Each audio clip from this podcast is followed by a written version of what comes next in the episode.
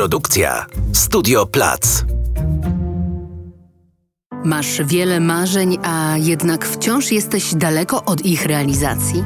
Chcesz żyć pełną piersią, ale coś cię przed tym powstrzymuje? Brakuje ci wiary we własne siły? Nie martw się. Poczucie własnej wartości warto wzmacniać przez całe życie, a czerpania radości z życia też można się nauczyć.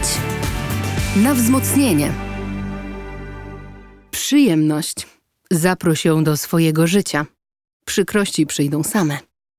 Tekst Alina Gutek. Czyta Tamara Pawlik-Lipska. Mamy z nią kłopot. Albo sobie jej odmawiamy w imię wyższych celów, albo się w niej zatracamy, a wystarczy wsłuchać się w swoje ciało. Ono wie, czego i ile nam trzeba. Przyjemność niewymuszona na poziomie ciała i płynąca z głębi duszy to twórcza siła, o którą sami musimy zadbać. Bożena Kochańska, nauczycielka matematyki w podwarszawskim liceum. Co roku po świętach zaklina się, że już nigdy więcej. Krochmalenia obrusów, pucowania okien i podłóg, pieczenia, gotowania, gości. Całego tego zgiełku, od którego dostaje migreny. Ale przychodzą następne święta i wpada w ten sam kołowrót. Wszystko musi być tak, jak w domu rodzinnym. Suto, obficie i pachnąco. Radości nie mam potem z tego żadnej, mówi. Jedzenie się wyrzuca, prezenty bywa oddaje do sklepów. Brakuje siły na rozmowę, spacer, książkę. Po co więc to robię? Dla dzieci. Chcę im dać to, co sama dostałam od rodziców. A przyjemność? W kontekście świąt wydaje mi się jakaś niestosowna. Przyjemność wydaje się podejrzana wielu ludziom i to nie tylko w kontekście świąt. Co prawda, z jednej strony kojarzy się z czymś, co cieszy dobrym jedzeniem, ciekawą książką, kojącą muzyką, ale z drugiej uważana jest za coś grzesznego, co degraduje duchowo, odciąga od obowiązków i odpowiedzialności. A już przyjemność zmysłowa uważana jest od wieków za synonim rozwiązłości. Wielu ludzi życie poświęcone przyjemnościom uznaje za zmarnowane. Na taki stosunek do tego skądinąd miłego uczucia pracowały całe pokolenia kształtowane przez kulturę, religię. Przyjemność zawsze była czymś niższym od wyższego poczucia obowiązku. To między innymi dlatego traktujemy ją podejrzliwie, a nawet się jej boimy, choć brzmi to jak sprzeczność. Jak bowiem można obawiać się czegoś, co sprawia radość? Otóż można. Wielu ludzi w przyjemnych sytuacjach przeżywa ostry lęk, a są i tacy, którzy przy intensywnym, przyjemnym pobudzeniu doznają bólu. Psychiatra Alexander Lowen w świetnej książce Przyjemność wyjaśnia ten mechanizm na przykładzie człowieka, który wyciska nabrzmiały wrzód. To bolesny zabieg, ale konieczny do uzyskania uczucia ulgi. Czasem ból jest nieunikniony, jeśli chcemy przywrócić normalne funkcjonowanie organizmu. Czasem potrzeba też dotknąć bolesnych miejsc w ciele i duszy, żeby uwolnić przyjemne doznania. Prawda ciała może być bolesna, ale negowanie tego bólu zamyka drzwi do przyjemności. Jeśli boimy się bólu, to boimy się również przyjemności, pisze Lowen. Nie znaczy to jednak, że należy się umartwiać, żeby doznać czegoś miłego, jak czynią to masochiści. Chodzi o to, że jeśli chcemy czerpać z życia radość, to nie możemy uciekać od uczciwej konfrontacji z samym sobą, nawet jeżeli sprawia nam to ból. Ale też musimy sobie odpuścić, czyli pozwolić ciału na swobodne reagowanie. Pozwalamy sobie na to? Niestety nie. Najczęściej bywamy spięci, zestresowani, zaprogramowani na zadanie, cel, sukces. Tymczasem u podstaw każdego doznania radości leży cielesna przyjemność. W tej chwili, nie za jakiś czas. Gdy czujemy zapach ulubionej kawy, oglądamy dobry film, rozmawiamy z przyjacielem. Ciało staje się jednym z najgłębszych źródeł przyjemności, kiedy w pełni otwierasz pięć zmysłów i doświadczasz fizycznego cudu bycia żywym. Pisze Sherry Carter Scott w książce Jeśli życie jest grą, oto jej reguły. Kiedy jednak tylko udajemy, że nam miło, kiedy toczymy grę pozorów, czujemy dyskomfort. A dyskomfort kumulowany przez dłuższy czas może stać się źródłem chorób i depresji. Kiedy praca daje radość. Joanna Zabielska, trenerka jogi. O przyjemności mówi się zazwyczaj w kontekście zabawy albo nic nie robienia. Mnie natomiast wielką radość sprawiają ćwiczenia i w ogóle wysiłek fizyczny. Kiedy moje ciało jest rozluźnione, a ruchy płynne, swobodne, rytmiczne, czuję wtedy czystą przyjemność. Przez dłuższy czas mieszkałam na wsi. Moim sąsiadem był stolarz, świetny fachowiec, dusza człowiek. Ciężko pracował od rana do wieczora, ale nie zauważyłam, żeby był zmęczony. Wydawało mi się, że w to, co robi, nie wkłada żadnego wysiłku, a nawet, że sprawia mu to ogromną radość. Według mnie warunkiem przeżywania przyjemności jest harmonia między tym, co robimy, a naszymi uczuciami, emocjami, potrzebami. Wtedy nawet praca może być źródłem radości. Lowen uważa podobnie. Praca może być przyjemnością, kiedy angażuje naszą energię w sposób swobodny i zrównoważony. Kiedy wykonujemy ją bez zewnętrznego nacisku i kiedy nie wymaga energii ponad nasze siły. Kiedy uczucia jej towarzyszące płyną bez zakłóceń przez nasze ciało.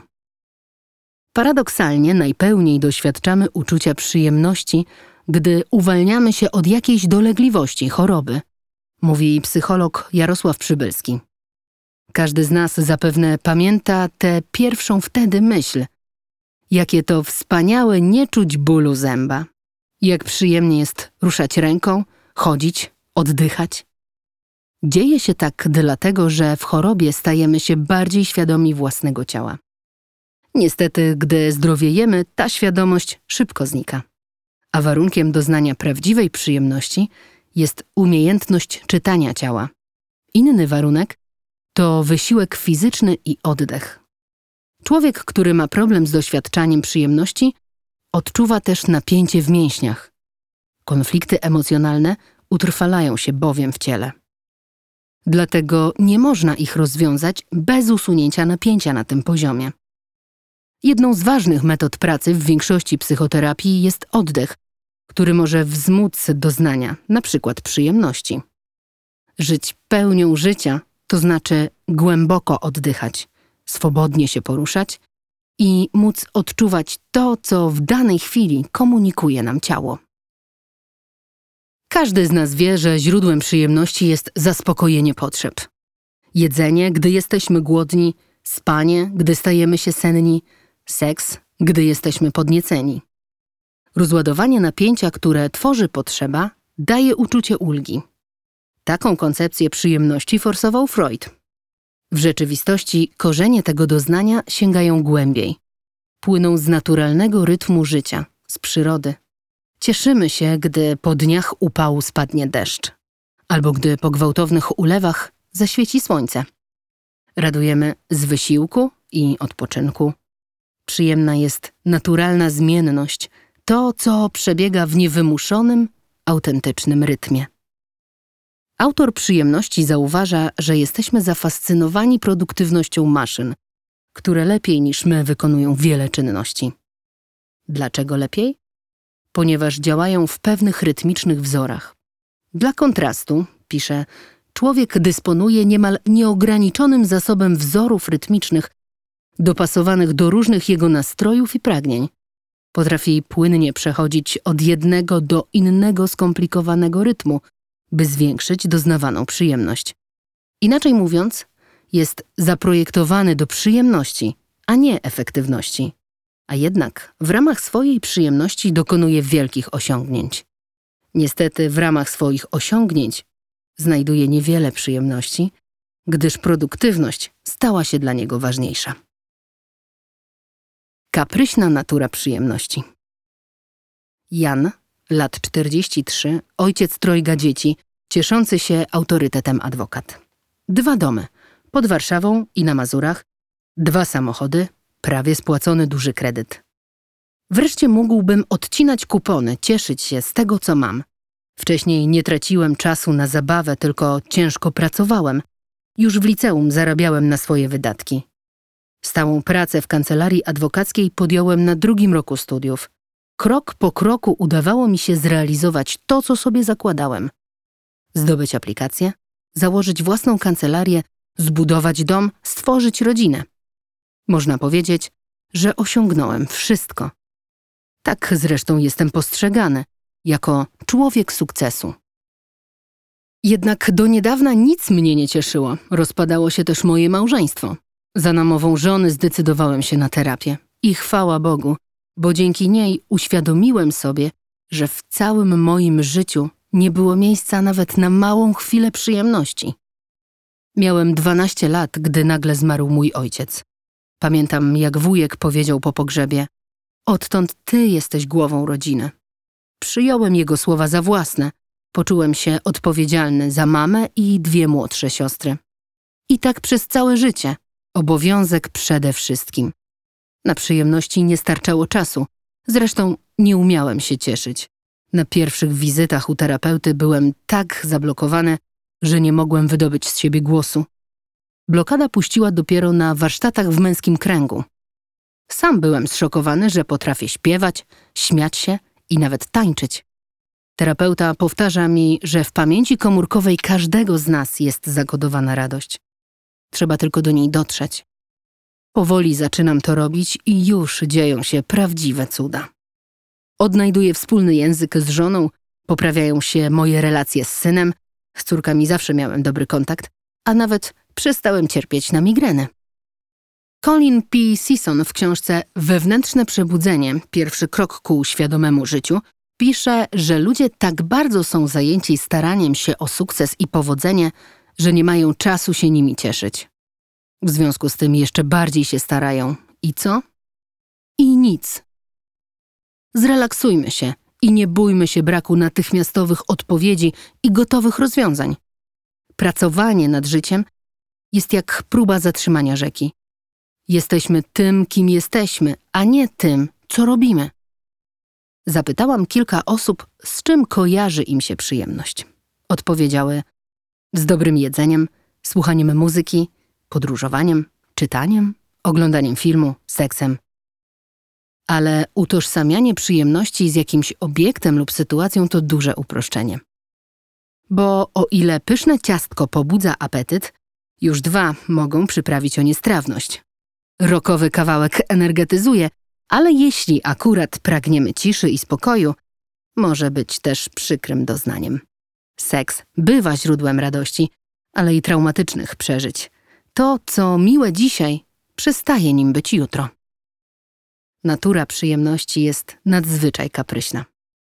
Zależy trochę od tego, co spotykamy, co widzimy, smakujemy, a trochę od tego, co w nas, naszego nastroju, predyspozycji, stanu zdrowia. Ale nawet dobry nastrój i zdrowie nie gwarantują przeżycia radości. Ile razy w świetnym humorze wybieraliśmy się do kina, a wracaliśmy wściekli i rozczarowani? Przyjemności nie możemy do końca kontrolować ani nią sterować i zarządzać. Może pojawić się w najmniej oczekiwanym momencie. W czasie przypadkowej rozmowy, podróży, ale może umknąć mimo najbardziej skrupulatnych przygotowań. Jak pisze Lowen, im bardziej uporczywie ktoś jej szuka, tym mniejsze szanse, że ją znajdzie. A jeśli już ją znajdzie i chwyci zbyt łapczywie, najczęściej szybko wymyka mu się z rąk. Bo żeby poczuć prawdziwą przyjemność, nasz wewnętrzny stan ducha i ciała musi współbrzmieć z okolicznościami zewnętrznymi. Energia twórczego życia. Jakie płyną pożytki z przyjemności? Goethe pisał, że to dar Boży dla tych, którzy identyfikują się z życiem i potrafią cieszyć się jego pięknem. Według poety życie obdarza takich ludzi w zamian miłością i chwałą. Psychoterapeutka Sherry Carter Scott porównuje przyjemność do smaru, który sprawia, że maszyna życia sprawnie funkcjonuje. Bez przyjemności, ta maszyna się zacina, a człowiek załamuje. Lowen wylicza: Przyjemność daje motywację i energię do twórczego życia. Każdy akt twórczy zaczyna się bowiem od przyjemnego pobudzenia. Przechodzi przez fazę pracy, którą wieńczy radość z autoekspresji. Cielesna przyjemność stanowi źródło naszych pozytywnych uczuć i myśli. Jej utrata sprawia, że jesteśmy zdenerwowani, sfrustrowani, pełni złości, a nasz potencjał twórczy znika. Poza tym przyjemność przeciwstawia się destrukcyjnemu wpływowi władzy, która stała się dla współczesnej kultury podstawową wartością. Jarosław Przybylski.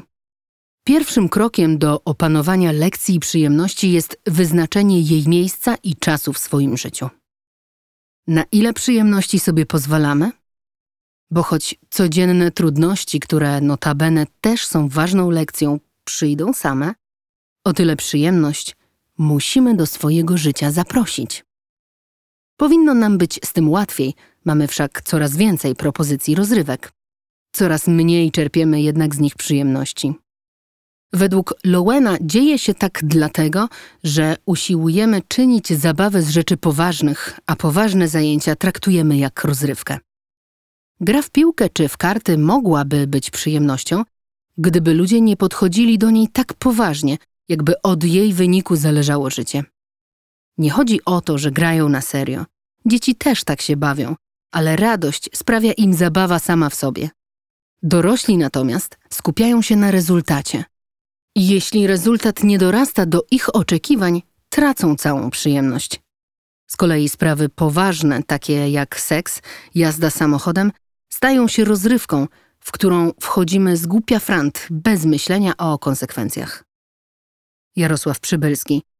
Paradoksalnie nie umiemy się cieszyć, choć żyjemy w czasach kultu przyjemności.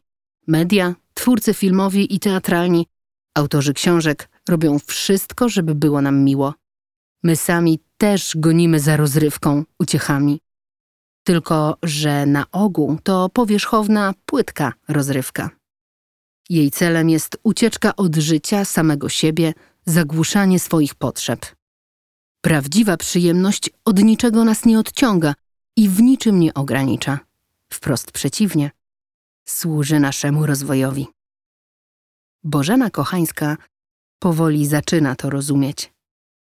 Zawsze, gdy zbliżały się święta, nie myślałam o przyjemności, tylko o obowiązkach. Tak jakby w przyjemnościach było coś złego. A przecież cieszyć się z czegoś to nie grzech. Więcej wzmacniających tekstów znajdziesz na zwierciadło.pl. Produkcja Studio Plac.